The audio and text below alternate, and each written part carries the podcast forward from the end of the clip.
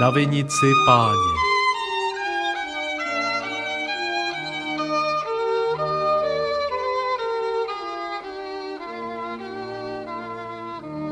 Kde domov můj, kde domov...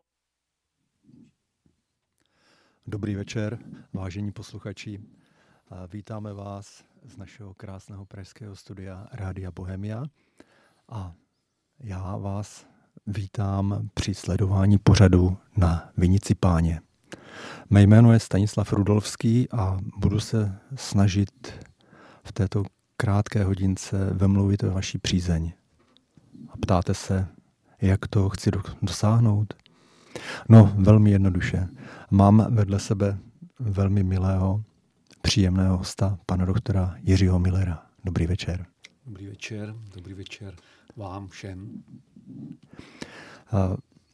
Je to můj dlouholetý známý, protože oba pocházíme z Jaroměře a věřte, nevěřte, známe se už od samého dětství, kdy jsme spolu prováděli různé chlapecké hry, pak jsme spolu i sportovali, pak jsme spolu na gymnáziu studovali, pak nás život rozdělil do všech možných světových stran a kruh se pomalinku uzavírá, nám už je trošinku víc než 60. Myslíme si o sobě, že už jsme získali nějaká zrnka moudrosti. A rádi bychom se podělili, nebo v tomto případě pan Jiří Miller by se s vámi rád podělil o to, co všechno mohl prožít. Pane doktore, Maturoval jste na Jaroměřském gymnáziu v roce 78. V témže roce jste nastoupil do Olomouce na učitelské studium Pedagogická fakulta odbor tělesná výchova a Přírodovědecká fakulta. Přírodovědecká fakulta, mm-hmm. obor biologie. A velice krásná kombinace. A co ve vás nechalo větší otisk? Ta tělesná výchova nebo studium biologie? Tak já jsem byl asi trochu jiný student než většina mých kolegů, protože eh, na tělocvik vždycky chodili ti, co eh, chtěli dělat tělocvik. A já jsem chtěl dělat obojí, a protože už jsem k té biologii eh, měl vztah od dětství, dodnes bych mohl některé naše posluchačky pozvat na sbírku motýlů, když to asi není zrovna aktuální. Mám sbírku polodrahokamů, kroužkoval jsem ptáky a tak dál. A jste říkal, že se ten kruh vrací a já zase na ta trošku dospělejší nebo zkušenější starší kolena se k ty přírodě vracím víc a víc. Teď jich chci spíš trošku pomáhat, aby, aby ty generace, možná nás i poslouchají, nebo ty mladší generace, měly ještě do budoucna kde žít. Takže mě poznamenalo obojí a vracím se k ty přírodě e, i po ty stránce fyzické, takže hory, voda, divoká voda, mořská voda a podobně. A divoká voda, to jsme byli za mládí, teď už přece jenom jsme taková voda klidnější a rozumnější. Vy jste sebou přinesl i zajímavé materiály k tomu tématu hlavnímu, to se dostaneme, ale přinesl se s tebou, sebou i sbírku kamenů. Vás kameny nějakým způsobem zajímají? Kameny, eh, tak eh, i neživá příroda je svým způsobem eh, živá, nebo rozhodně byla živá, má, má svoje hluboké duševno-duchovno, ale tyto kameny souvisí už s tou expedicí Monoxylon, to už souvisí s vlastně tím, co jsme prožívali na druhé i na ty třetí expedici, která byla v loňském roce. Takže kámen je trošku něco jako e, základ, po čem chodíme a teď můžeme o tom mluvit strašně dlouho. Aha, tak přece jenom se to vztahuje k tomu hlavnímu tématu, ale než se k němu dostaneme, e, vím o vás, že jste deset let po absolvování e, Filozofické fakulty nebo Přírodovědecké fakulty v Olomouci se věnoval studiu a učil jste nejdříve v Novém městě, pak v Jaroměři, pak v Hradci Králové.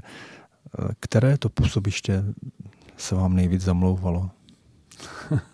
to jsem byl velmi mladý. E, začínal jsem v Novém městě, protože v té době e, jsem věděl, že budu mít za rok místo v Jaroměři na gymnáziu, kde jsem což mohlo být pro mě absolutně ideální, protože jsem tam mohl učit jak biologii, tak tělesnou výchovu.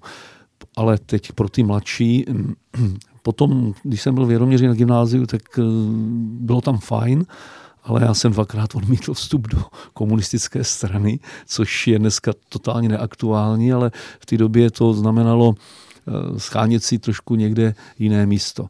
Naštěstí, naštěstí v tom oboru tělocvikářským eh, se toto tolik nechtělo a ozval se mi můj spolužák eh, z vysoké školy, jestli nechci do výběrového řízení, do výběrového řízení na katedru tělesné výchovy do Hradce Králové na sekci sportovních her tak jsem šel, vyhrál jsem to tam a pak jsem tam působil. No jo, ale to byl jenom vstup do vašeho aktivního života a pak jste se snad 20 let věnoval podnikatelské branži jako špičkový manažer. Mohl byste stručně něco o sobě říct? No, eh, když jsem se rozhodl asi nějakých 33, 34 eh, založit rodinu a vysokoškolský plat byl 5000 hrubého, tak, jsem, tak to asi nešlo dohromady. Tak jsem přemýšlel, co dál a mm, úplně náhodně přes nějaký, zase přes sport, přes nějaký volejbalový turnaj jsem se dostal k jedné firmě a tam rozvíjeli nebo otvírali nějaký nový obor, nový směr, který už vyzkoušeli dva majitelé, ani jeden to nějak nezvládal a jako tělocvikář má, nebo tělocvikář má jednu docela dobrou přednost, pokud je to dobrý tělocvikář. Celkem umí něco někam směřovat a většinou i umí řídit lidi. Takže já jsem přišel do firmy, která zkoušela jít do oboru nějakých substrátů, hnojiv a podobně. V té době, a teď řeknu jenom několik čísel, dělala nějaký obrat 7 milionů. No a tak jsme další rok měli 15, další rok 35, další rok 75 a víceméně takhle to rostlo několik následujících let a mm, bylo to, bylo to zajímavé, že i pro člověka, který vždycky myslel, že jeho osud bude eh, někoho vzdělávat, možná někde někoho trénovat a tak dál, tak jsem se našel i v tomto, protože zase to bylo nějaké směřování, směřování sebe, ale i té činnosti někde dál. Tak a teďka bychom se měli dostat k našemu hlavnímu tématu. Expedice Monoxylon. A já mám před sebou takovou malou brožurku, které jste k těmto třem expedicím vydali a dovolte, abych ocitoval ta krásná hesla. Od vědy k dobrodružství, z minulosti do budoucnosti, bez moře na moře a plavba po osmi tisíci letech. První expedice Monoxylon jste uskutečnili v roce 1995, druhou v roce 1998 a tu třetí, zatím, zatím poslední, v roce 2019. Mohl byste nám a našim posluchačům přiblížit, oč se v této expedici jedná? Zní to pro nás, suchozemce, hodně zajímavě. Bez moře, na moře, plavba po 8000 letech. To je zajímavé. Teď už bych mohl hovořit asi e, zbytek hodiny a, a už vás ke slovu nepustit, ale to není určitě cílem. E, já možná začnu od názvu. Monoxylon mono 1 a xylon přeneseném slova smyslu kmen, dřevo kmen. A když to teďka řeknu úplně přesně, tak je to vlastně jako loď z jednoho kusu kmene. Celá ta myšlenka, to ne, toho nejsem autor, to je eh, můj kamarád, archeolog, dneska už eh, docent Radomír Tichý, který eh, ve své době miloval Eduarda Štorcha a všichni jsme viděli jako mladší Havram Pírka a podobně. A toho samozřejmě také motivovalo, až se rozhodl, kromě toho, že vystudoval historii, tak se věnovat archeologii. A teď už trošku jako zrychlím.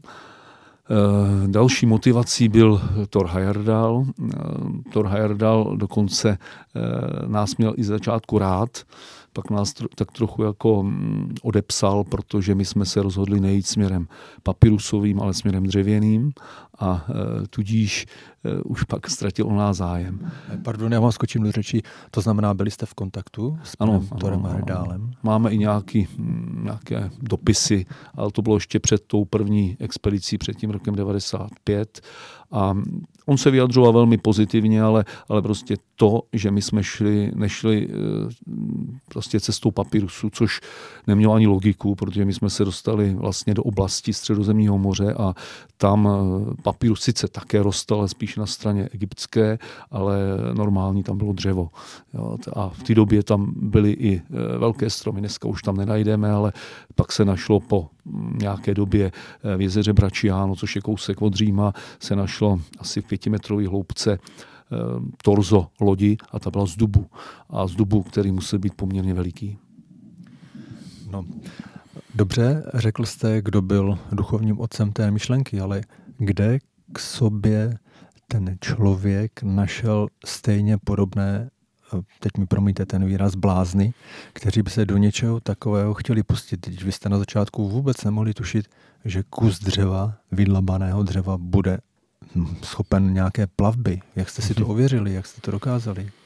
tak ještě dřív, než jsem se já dostal eh, k vlastním expedicím nebo k té expedici první, tak ten Radek už eh, zkoušel eh, vypalovat, dlabat různé dřevo, plaval, plavil se po Orlici, dokonce jednoho dovezli jednu loď až na Balt, to byly jako nějaké začátky. V té době jsem ani, abych byl upřímný, u toho nebyl.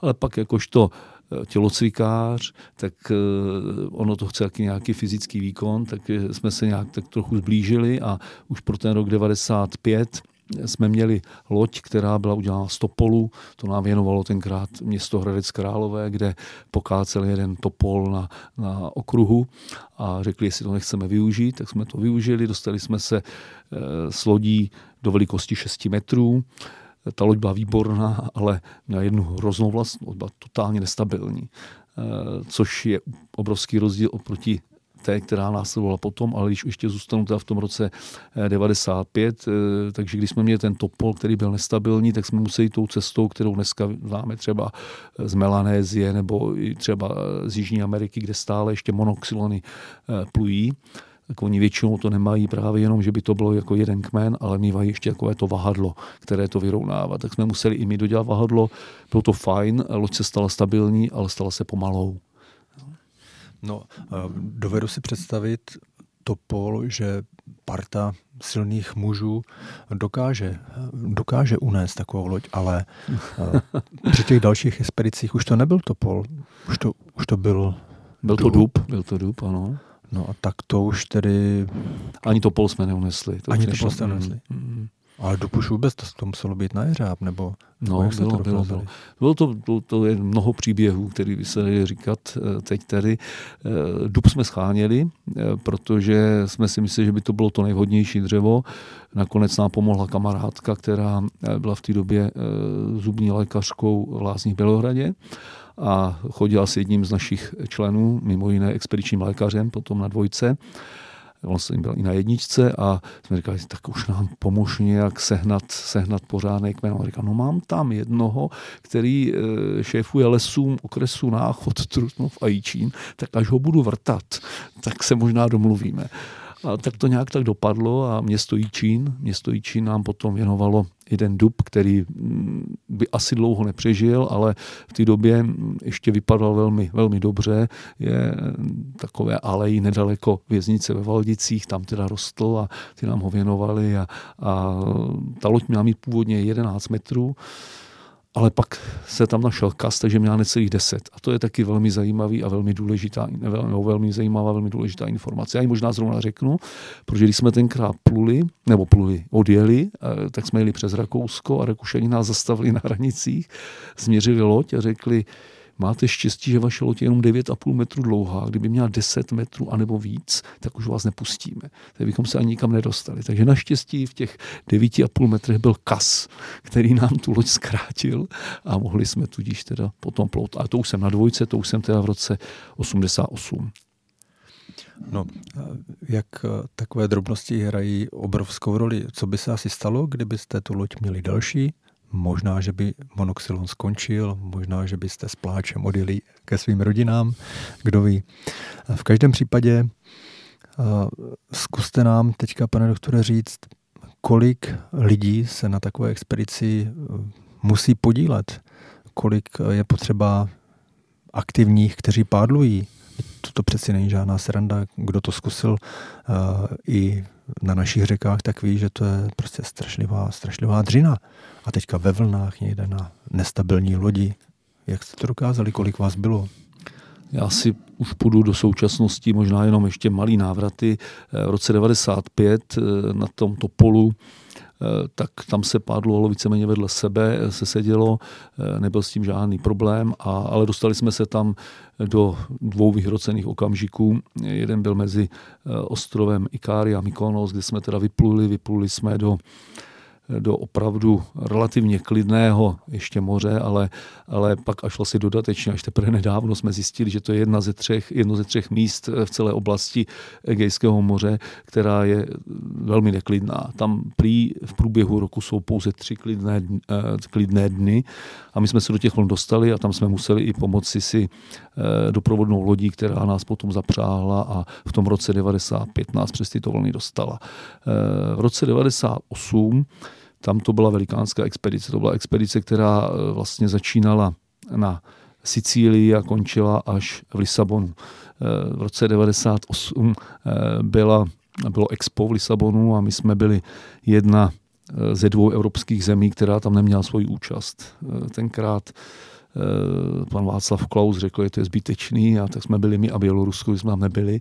Takže český eh, velvyslanec, český ataše eh, v Portugalsku byl strašně šťastný, že my jsme vlastně tam dopluli, protože ta, ta, to expo se věnovalo v té době vlastně moře plavbě, bylo to příležitost nějakého z těch výročí těch dál, dalekých plaveb přes oceány. Ale vracím se teda k té otázce, kolik nás na tom je.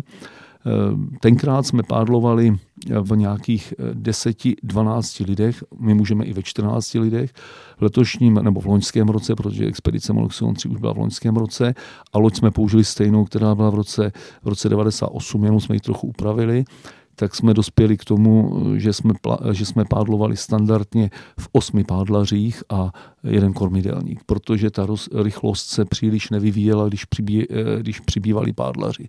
Při osmi a deseti ta rychlost byla prakticky stejná, při dvanácti už se trošku loď stávala méně stabilní. Takže vychytáno to bylo tak, že jsme měli osm sedaček, každý měl svoji stranu. Po deseti minutách rámcově jsme se střídali na těch stranách a po nějaký hodině a půl, dvou hodinách jsme střídali mezi sebou dvě posádky. Takže jste byli dvě posádky, dohromady plus minus 20, 20 osob? Teď nás bylo 22. Eh, ta, my jsme nakonec, abychom si neříkali jednička, dvojka nebo první, druhá posádka, tak jsme se nazvali jabka a hrušky, takže Kalvádos a Hruškovice a podobně. Eh, alfabeta jsme nechtěli být nebo něco podobného. A takže ta posádka těch hrušek, kterou jsem teda byl, tak my jsme měli, neměli ani nikoho jako na střídání navíc, takže jsme vždycky my jeli tu svoji hodinu a půl, dvě hodiny, pak jeli jabka a tam byl i nějaký člověk navíc. Pak sáma bylo doprovodná loď, protože jsme jeli něco, co se, co se nazývá v archeologii jako takzvané vzdálenosti nebo tak, takové vzdálenosti, které, kterým se říká nespojitost, že jsou tak daleko od sebe, že by neměl tam člověk doplout, tak jsme měli doprovodnou loď, katamarán, který zejména na tom nejdelším úseku, který byl eh, mezi ostrovem Santorini a, a Krétou mm, nás měl případně zachraňovat, ale nebylo to nikdy, nikdy potřeba. Jak jsme měli ještě teda kapitána této doprovodné lodi a měli jsme svého kameramana, protože se točil, točil film. Já bych se ještě zeptal eh, k tomu expu, to znamená eh, expedice číslo 2 v roce 1998. Eh, dovedu si představit, že jste té stránce PR v té době mnoho nedali, protože jste měli určitě provozní starosti a další a další starosti. Proto v České republice o vás asi mnoho lidí nevědělo. Ale řekněte mi, jaký byl ohlas a v tom Portugalsku, případně v těch jiných zemích, kde jste přistáli?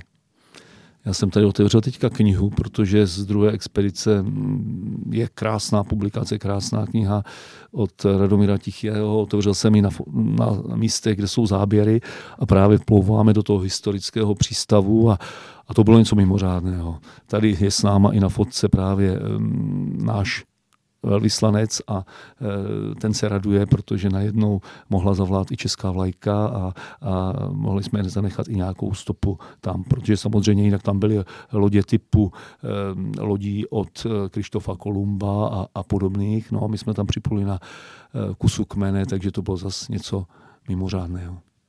No, já si myslím, že to muselo působit jako zjevení, když lidé bez moře, suchozemci z České republiky e, připlují na 8 tisíc let staré, ne staré lodi, ale replice takové staré lodi. To tedy e, dovedu si představit váš krásný pocit po té tvrdé dřině, když jste doplavali do Portugalska, do Lisabonu a teď to krásné přijetí to musela být satisfakce asi velká. No, bylo to, bylo to, bylo to parádní, bylo to něco mimořádného. My jsme měli několik eh, krásných míst eh, na té druhé trase. My jsme taky měli tři posádky, my jsme dokonce měli svůj autobus, eh, takže opravdu to byla veliká expedice. A ty tři místa, co byly takový ty nejatraktivnější, tak vždycky jela jiná posádka. Tak já jsem zrovna jel, teda doplouval tady právě v Lisabonu a tak si pamatuju trošku, jak to srdíčko do toho krku poskočilo a jak tam bylo příjemně a, a dobře. Tak to věřím, ale ty mozoly museli pálit i tak. Eh, já se přiznám, já bych to asi už nedokázal teď v tomhle věku, určitě ne. Eh, o to víc vám patří, patří dík, že jste to dokázali, že jste to nevzdali, ale mě v té souvislosti napadá mnoho otázek. Jedna z nich je, strávili jste spolu v tom jednom týmu spousta času. A říká se, že právě v těch vyhrocených situacích, když narůstá ta fyzická únava, když jste spolu v jednom týmu delší dobu, že tam se ukáže charakter člověka. Jak tohle se projevovalo? Posunulo vás to někam dál v poznání života, lidí, situací? Tak vracíme se k tomu, že už máme těch 60 a já se vrátím k těm třem expedicím. Ta první byla taková, taková já bych to nazval, eh, možná lehce nedovařené brambory ještě byly. Eh, bylo to různý, ale to se mi i těžko dneska hodnotí. Ta druhá, to bylo, eh, tam bylo strašně moc studentů. To byli studenti historie, někteří i studenti archeologie a bylo to, bylo to znát. Ten studentský živel byl fajn, ale na druhou stranu těžko těžko někdy říditelné. A když se vrátím k té expedici nejčerstvější, což asi by bylo taky správný, aby jsme o ní hovořili možná nejvíce, to, bylo, to znamená do loňského roku, tak to bylo možná jedno z mých největších překvapení v rámci té expedice, protože já jsem něco jako bocman a bocman znamená jako e, náčelník posádky a já jsem tady prakticky eh, o svoji funkci přišel, protože nebyla potřeba. Eh, bylo to něco mimořádného, bylo nás 22, eh, věkové rozpětí od 25, jeden teda tam stavil 26 po 63 let. Já teda mimo jiné den před vyplutím na nejdelší etapu jsem tam slavil ty 60. A takže 25 a 63 a my jsme byli všichni jak orgány jednoho těla. Bylo to, bylo to, bylo to, byla to paráda, bylo to něco, něco mimořádného. Během třech dnů jsme e, všichni měli stejné biorytmy a stejné, nechci říct, že uvažování, ale e, bylo to tak všechno eh, sjednocené, nebylo potřeba říkat běž vařit polívku, nebylo potřeba říkat běž uklidit palubu, nebylo potřeba říkat, kdo půjde na nákup. Prostě to spontánně všechno perfektně fungovalo. Vážení posluchači, posloucháte živě Rádio Bohemia z našeho pražského studia. Je 11. února a naším milým hostem je pan doktor Jiří Miller.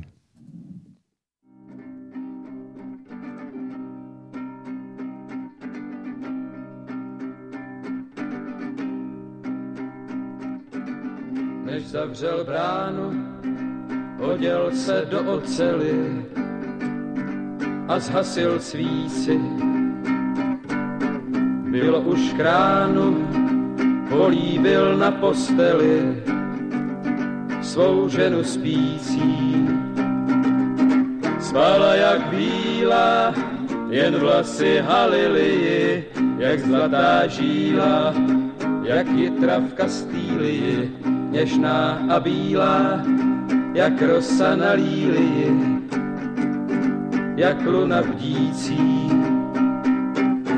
spala jak víla, jen vlasy halily, jak zlatá žíla, jak jitra v Kastýlii, něžná a bílá, jak rosa na lílii, jak luna bdící.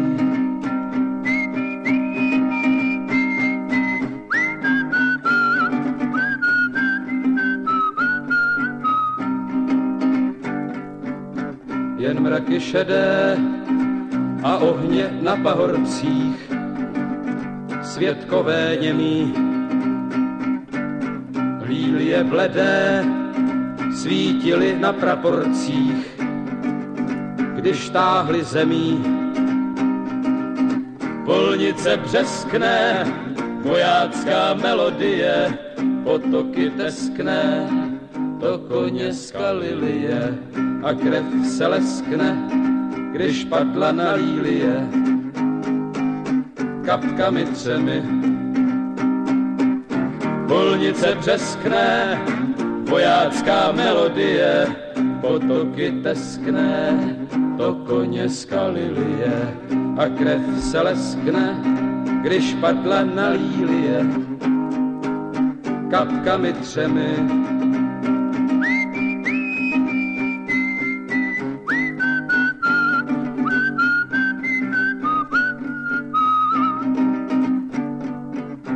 Dozrály trnky, zvon zvoní na neděli a čas se vleče. Rezavé skvrnky zůstaly na čepeli, u jílce meče. S rukama v týle jdou vdovy alejemi, za dlouhé chvíle zdobí se líliemi. Bílé s rudými krůbějemi trhají v kleče. S rukama v týle jdou vdovy alejemi za dlouhé chvíle zdobí se líliemi, lílie bílé s rudými krůpějemi trhají v kleče.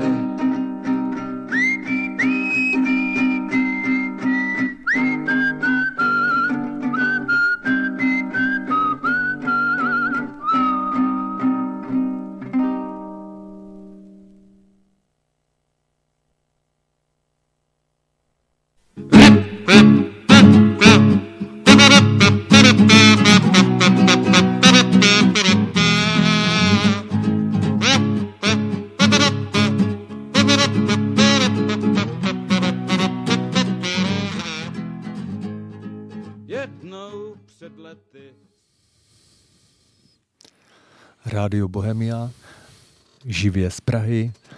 Dostalo se mě napomenutí z režie, dneska není 11. února, dneska již je 12. února, ale naším hostem je stále pan doktor Jiří Miller. Pane doktore, vrátíme se opět k našemu hlavnímu tématu expedicím monoxylon, ale než se k ním vrátíme, prozraďte nám, co vaše rodina máte? Máte vůbec nějaké děti? Ježíš, to je nádherná otázka. Čím je člověk starší, tím si víc uvědomuje, jak eh, rodina je pro něj asi to první, asi to nejpodstatnější. Eh, mám dceru a syna. Tím, že jsem se ženil trochu později, tak, tak jsou relativně mladší, takže dceři je 25 a žena chtěla děti po 6 letech, takže synovi je 19. A když jsme ta u ty dcery, tak když jsem byl na ty první expedici v roce 95, tak jsem já tu, ten svůj pobyt zkrátil, protože e, jsme se vraceli v září a jsem chtěl stihnout první narozeniny své dcery Aničky a tady je taky materiál nový z těch expedic, nebo z té poslední expedice a, a ten, tato tenkrát jednoletá holčička teďka dělala grafiku, dělala nám vlastně i základní logo e, nejnovější expedice a dělala grafiku i některým věcem, jako třeba polepům na auto a podobně, takže to je krásný vývoj a jdou ve vašich stopách, studují pedagogický obor nebo čím se živí? No, to je, ta doba je teďka podstatně v tomto jednodušší, protože já jsem ve své době chtěl třeba dělat odbornou biologii, což by což prakticky nešlo. A dneska si můžeme vybrat, kdo chce, co chce. Takže dcera nejdřív šla nějakým ekonomickým směrem, to dostudovala, eh, takže nějakou bakalářkou v oboru ekonomie a podobně, ale dneska, eh, nebo ona už dřív přišla na to, že má vztah, větší vztah k umění, takže studuje grafický design. Mimo jiné, to možná tady můžu říct, eh, založila založila vlastně jako neziskovou společnost nebo spolek BC, něco jako buď moře, buď oceán, která se snaží spojovat právě to umění, kde pokud seženou někde nějaké třeba levnější, levnější obrazy a podobně, prodají je v různých aukcích, tak potom posílají peníze třeba na záchranu žraloků a podobně. Hmm.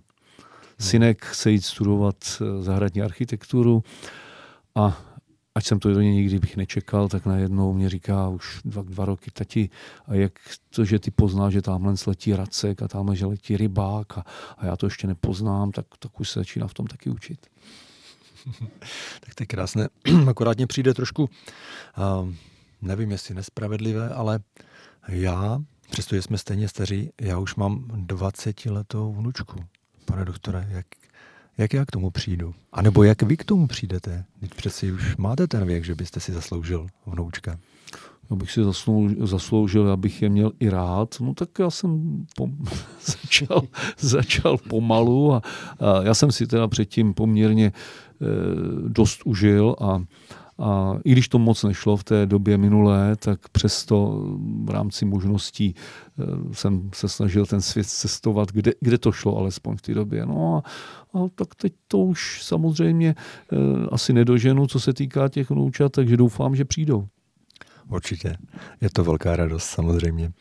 A třeba to budou oni, kdo budou účastní další expedice Monoxylon nebo, nebo nějaké jiné, tak aby my, suchozemci, eh, jsme ukázali světu, že my Češi nejsme tady jen tak pro nic za nic, že dokážeme spousta věcí. To je krásný, to je vlastně tady jedno z těch, eh, jeden z těch sloganů. Si přesně pamatuju, když jsme ty slogany vytvářeli. Bylo to, bylo to na přelomu roku 2017-18 eh, a šli mě strašně dobře. Protože to přímo do, do, do úst mám pocit, že jsem pil nějaké kutnohorské víno a byla to paráda. A ono, ono opravdu e, všechny ty slogany mají smysl, protože vlastně ta plavba po 8000 letech to opravdu nás vrací do doby neolitu a to je ta věda, to je to období, který my vlastně se snažíme Eh, ne prokázat, ale snažíme se eh, říct, že to bylo možné, že se takhle šířilo zemědělství, protože to prapůvodní zemědělství bylo Malé Ázii a mělo postupovat právě tímto směrem eh, po středozimním oblasti jako směrem na západ. Bez moře na moře, to je taky krásný slogan, protože už mnohokrát jsme slyšeli, slyšeli jsme to při minulých expedicích, kdy dokonce nám někteří záviděli, Italové se k nám trošku chovali, někteří, co si tedy vytroufáte vy na moře, když vy žádný moře nemáte, ale eh, čím dál tím častěji slyším od svého kolegy, od Radka Tichého, docenta Radomíra Tichého, archeologa, eh, že se eh, hlásí Španělé, Francouzi a říkají, to, co jste dokázali vy, to my bychom asi nezvládli. Takže je to fajn, že i my bez moře na tom moři jsme, jsme trochu něco dokázali. A než, než eh, dostanu další dotaz, tak já bych stejně vzpomenul na to, jak jsme spolu začínali a sportovali a, a pan Rudolský byl jeden z nejtalentovanějších sportovců, který znám, protože to byl prapůvodně hokejista a měl potom problém s tím, že eh, tréninky basketu byly ve stejné době jako hokej a on nevěděl, čemu má dát přednost. A opravdu ten talent měl jak na míč, tak na půk. No to už je tak dávno, že je to promlčeno. Ale a, tady já bych se k tomu rád vrátil. Mm, tady jste zmínil to, že ne toliko reakce z české země, ty jsou spíš poskrovnu, ale daleko víc reakcí je právě z těch přímorských států, které to oslovilo, tento váš projekt. A to je krása. A vy jste mě říkal, pane doktore, že jste se dozvěděli, že ten váš, ta vaše loď, ten monoxylon, že jistě v historii skutečně existoval. že někde u muzeu ukryt. Mohl byste o tom něco povědět? No, to je krásný příběh, protože vlastně už v době druhé expedice, tak ten nález byl, ale protože i v těch kruzích vědeckých je konkurence, tak Italové, Italové ten objev tajili. A to jezero Braciano je jezero, není to moře, je to nějakých 20 kilometrů od moře a našli tam asi nějaké 4-5 metrové hloubce torzo dubové lodi.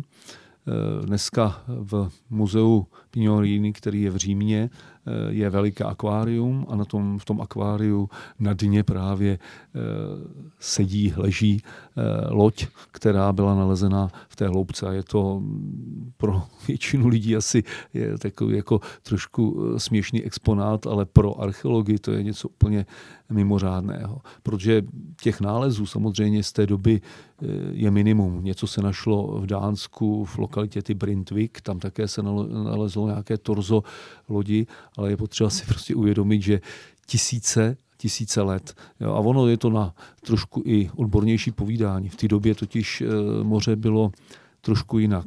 Ten břeh byl o 40 metrů jinde. Vejš nebo níž, to je samozřejmě, můžeme o tom povídat, můžeme o tom povídat dál, takže, takže vlastně e, ty lokality jsou zaplavené jo, dneska. Jo. To si vůbec nedovedeme představit, co všechno. Ale budíš. Trošku filozofická otázka, než se dostaneme do úplného finále. Myslíte si, že takováhle cesta má pro člověka nějaký význam, nemyslím jenom fyzický, ale i pro ten, řekněme, duchovní vývoj? Vlastně celý život je cesta. Stále někam jdeme, když se to povede, dokonce se i vrátíme, snad i moudřejší. Posunula vás nějakým způsobem ta zkušenost, nádherná zkušenost s partou podobně smýšlejících lidí, posunula vás někam dál? Zamýšlíte se na životem po té zkušenosti jinak? No, tak je to určitě ano. Možná, možná by to eh, nejlépe dokumentovalo eh, to, jak jsme se dostali k třetí expedici protože už nikdo nepředpokládal, že by ještě eh, někdy monoxylon, alespoň ten náš dubový, mohl vyplout.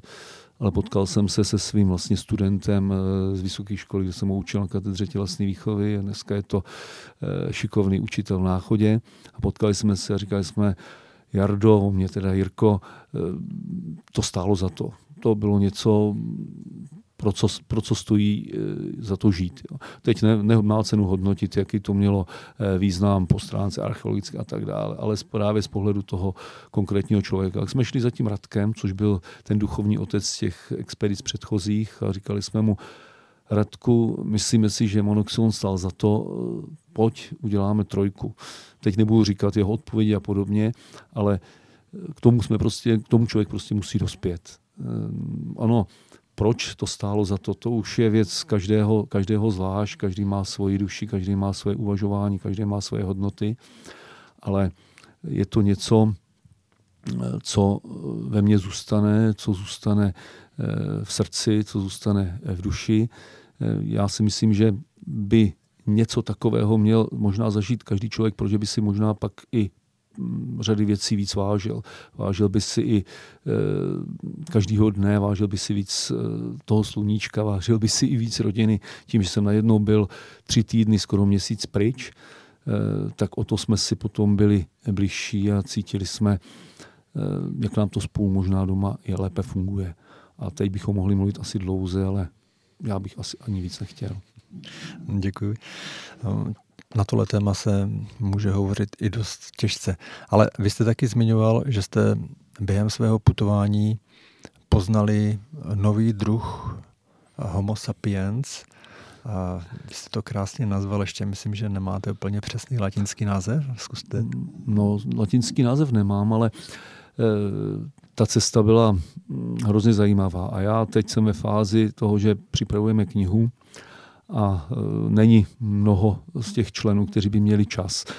čas psát knihu. Já jsem nikdy si neuvědomoval, co to je být spisovatelem. Já nechci říct, že jsem spisovatelem, ale prostě musí to, je to, je to náročný. Minimálně to chce něco vysedět a chce to ráno, když máte trošku ještě tu hlavu otevřenější, tak mít hodinu, dvě hodiny čas a psát. A takže trošku rekapituluju a, a teď jsem se dostal do fáze na ostrov Mélos, který je z pohledu té expedice byl velmi důležitý a mm, protože na tom ostrově Melos e, je, jsou nale, je naleziště obsidiánu, obsidián česky se řekne jinak sopečné sklo, což je takový druhý veliký symbol e, našich expedic. Já to zkusím velmi rychle teď ozřejmit. Co se týká této třetí expedice, tak e, ten obsidián z Melosu potom byl nalezen ve spodních vrstvách v Knosu, takže z Melosu jsme se dostali už na Krétu v těch vrstvách právě neolitických, kde eh, to sopečné sklo, eh, je to sklo, takže eh, je velmi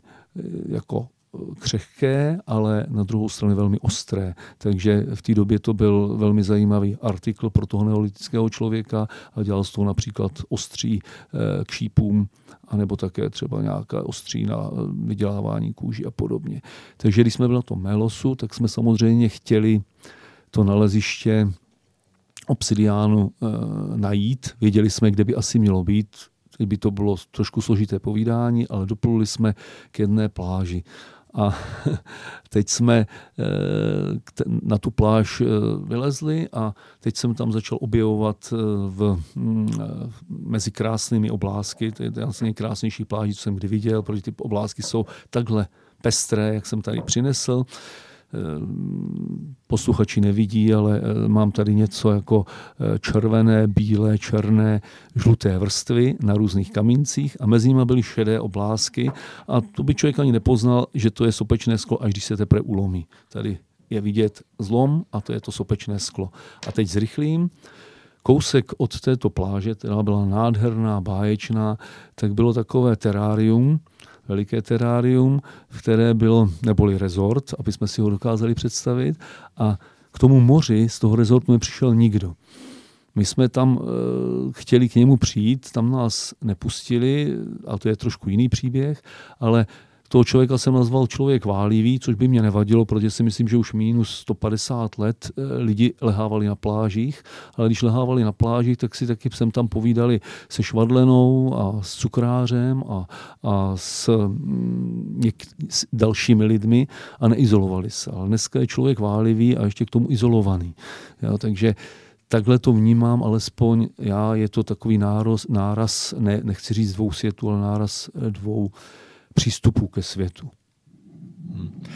Já bych chtěl věřit tomu, že v našem studiu se taky do budoucna třeba zmůžeme na webkamery, abychom se mohli pochlubit, protože ty materiály, ta kniha, kterou eh, pan doktor Jiří Miller sebou přinesl, eh, ty jsou velmi vypovídající, ale já si myslím, že na závěr pak nám řekne určitě webové stránky a případně kde je možno eh, se nějakým způsobem víc setkat s těmi artefakty, s těmi krásnými knihami, materiály.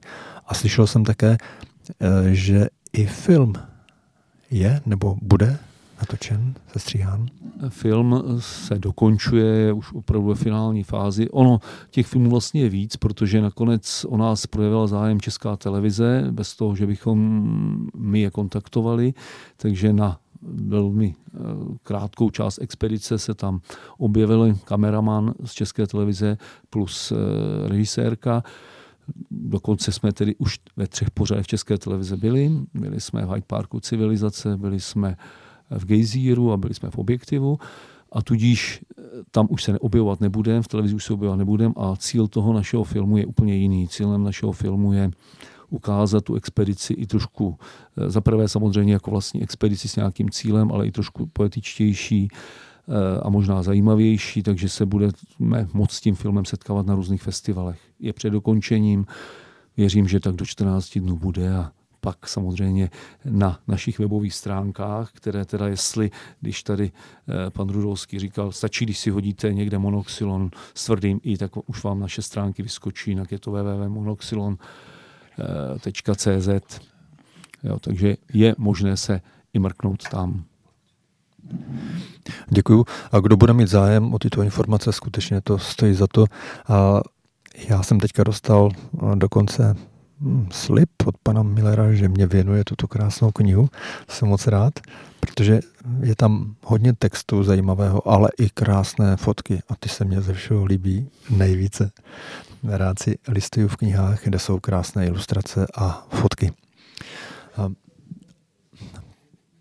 Stále posloucháte Rádio Bohemia v přímém přenosu z pražského studia a je 12. února 2020.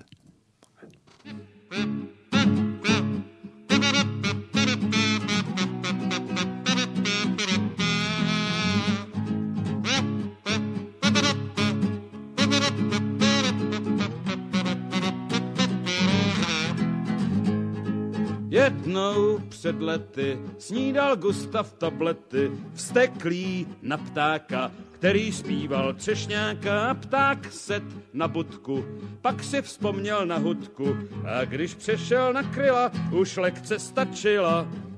Gustav křikl hrom, aby ho bacil, Rozmoh se tu nakažlivý písničkářský bacil, od té nákazy nepomůžou zákazy. Poradím se s Vasilem, co počít s bacilem. lesu za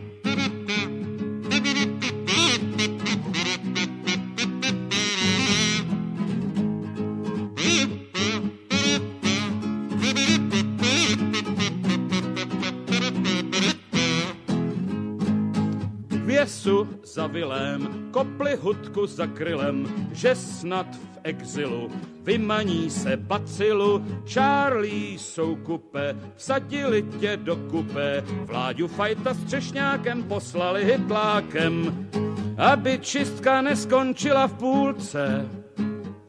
Vypudili Karáska i Vokatu i Šulce, pro klid soudruhů, Peníška a Neduhu, zatočili s Bacilem, Gustav s Vasilem.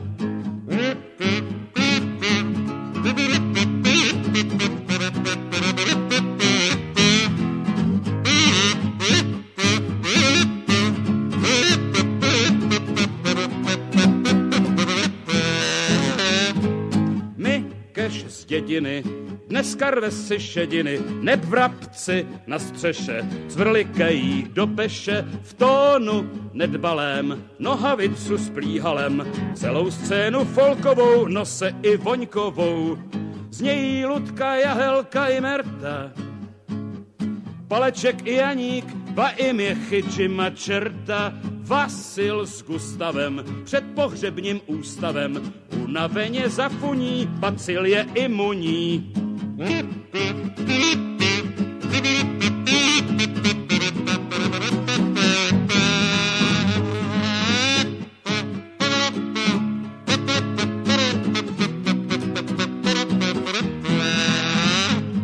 Znějí Ludka, Jahelka i Merta, Paleček i Janík, ba i měchy, Jima Čerta, Vasil s Gustavem před pohřebním ústavem unaveně zafuní. Bacil byl imunní. Rádio Bohemia živě z pražského studia. Vážení posluchači, my se blížíme téměř do finále našeho povídání s panem doktorem Jiřím Millerem, jaromířským rodákem a účastníkem tří expedicí Monoxylon. Pane doktore, teď jste mi o přestávce, když zněla krásná píseň, řekl, že ty názory na vyplutí vaší lodi se dost zajímavě lišily. Co tomu říkala vědecká obec? No, eh, já nejsem archeolog, ale právě, že ty, eh, ta expedice se jmenuje jako experimentální archeologie. A to je to, co je asi na tom nejmimořádnějšího. Prostě my děláme experiment skutečný. My máme vydlabanou loď, z toho třetina se dlabala ještě kamennými nástroji. Eh, my pádlujeme dokonce i dřevěnými pádly a dneska ten svět trošku jde jiným směrem. Ten směr, jde směrem spíš takovým tím, imaginárním, takovým tím směrem, eh, že se všechno v počítačích víceméně simuluje. A například měli jsme mi člena, měli jsme mi člena jednoho řeka, který zrovna je na doktorantském studiu v Londýně a ten právě podobné simulace dělal. A v rámci těch simulací, kde si mu řekli rozměry a velikosti a hmotnost, tak se mu ta loď potápěla prostě neměla by plout. A my víme, nebo jsme si to i vyzkoušeli, že zvládne i dvou a půl metrové vlny. No a ten se nakonec ani členem naší expedice nestal, protože e, ta univerzita londýnská, kde teda eh, byl zrovna v té době na doktorantském studiu, tak měl takový dotazník, který se musel vyplnit a všechno bylo vyplněno pozitivně, pouze jsme nebyli schopni mu dát kladnou odpověď od ministerstva námořní dopravy řeckého, ministerstva námořní dopravy, protože jsme ani nechtěli ho oslovovat, aby jsme se nedostali do nějakých problémů, tak ho prostě vysoká škola nepustila, protože ta expedice je příliš nebezpečná. Tak, eh, věřím, že bychom na toto téma mohli eh, hovořit ještě hodně dlouho a možná bych se vás mohl před svědky zeptat, když to okolnosti dovolí. Myslíte si, že bychom se mohli ještě jednou tady v rádiu v naší relaci setkat a pohovořit na další a další témata, která máte připravena, která jsme nestihli, nestihli nějakým způsobem otevřít. Myslíte si, že bychom našli ještě někdy prostor? Tak, e, tak vynikající moderátor, jaký tady je proti mně, kterého znám od dětství, tak to je něco tak příjemného si povídat, takže proč ne?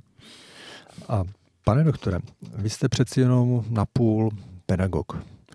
A teď hodně všichni eh, žehráme, nebo mnozí žehráme na tu neutěšenou situaci naší společnosti. Eh, co si myslíte o naší mladé generaci?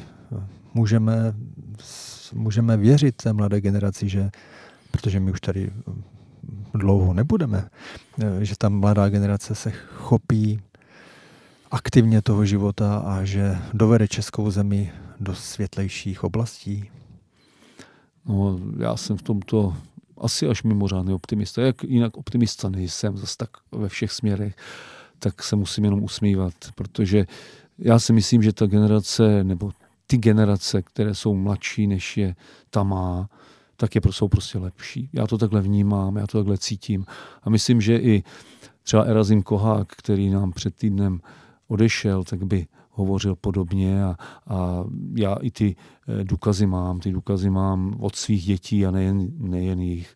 Samozřejmě ehm, našli bychom plno negativních věcí, málo se hýbou, jsou stále u mobilu, u počítače, ale jejich uvažování bych řekl, že je podstatně progresivnější. A vemte si jenom, že už dneska se třeba nepoužívá pojem jako nějaký ekologický terorista, a naše generace to používala velmi často. Dneska oni opravdu vážně myslí to, že by rádi zachránili eh, nějaký, nějak, nějakou louku, kde lítají motýlie, že by hrozně rádi zachránili nějaká ptačí luka, která jsou u Jaroměře a, a pomáhají schánět peníze na to, aby se dali koupit zase tyto pozemky a, a možná se tam mohl vrátit časem i vlk. Takže já ty mladé generaci opravdu, opravdu a opravdu věřím tak snad optimistický závěr eh, je ten nejsprávnější závěr. Naším dnešním hostem v pořadu na Vinici páně byl pan doktor Jiří Miller. Mnohokrát děkuji. I mně bylo milé potěšení a bylo to velmi příjemné a příště se zjedeme možná opět. Vážení posluchači, eh, i vám přeji dobrý večer a Nemusíte se bát, neboť je připraveno ještě jedno další vysílání, které bude opět moderovat můj kolega pan Aleš Svoboda. Dobrý večer.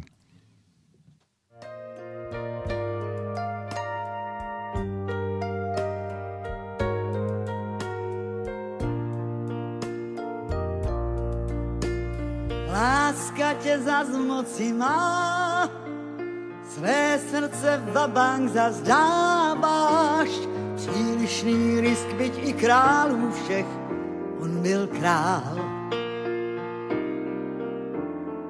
Je jako Johannes sám, ten zázrak někdy se stává, stejně mi rozumí, má v sobě stejný žár.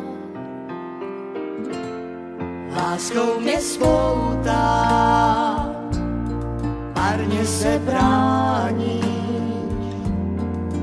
motýl sevřený do dlaní právě, když chtěl by se vznést. Jak motýl v loukách, když nenadání uvidí překrásný květ a ví, pro něj tu nesmí už kvést. Já chci být volná, chci volně dýchat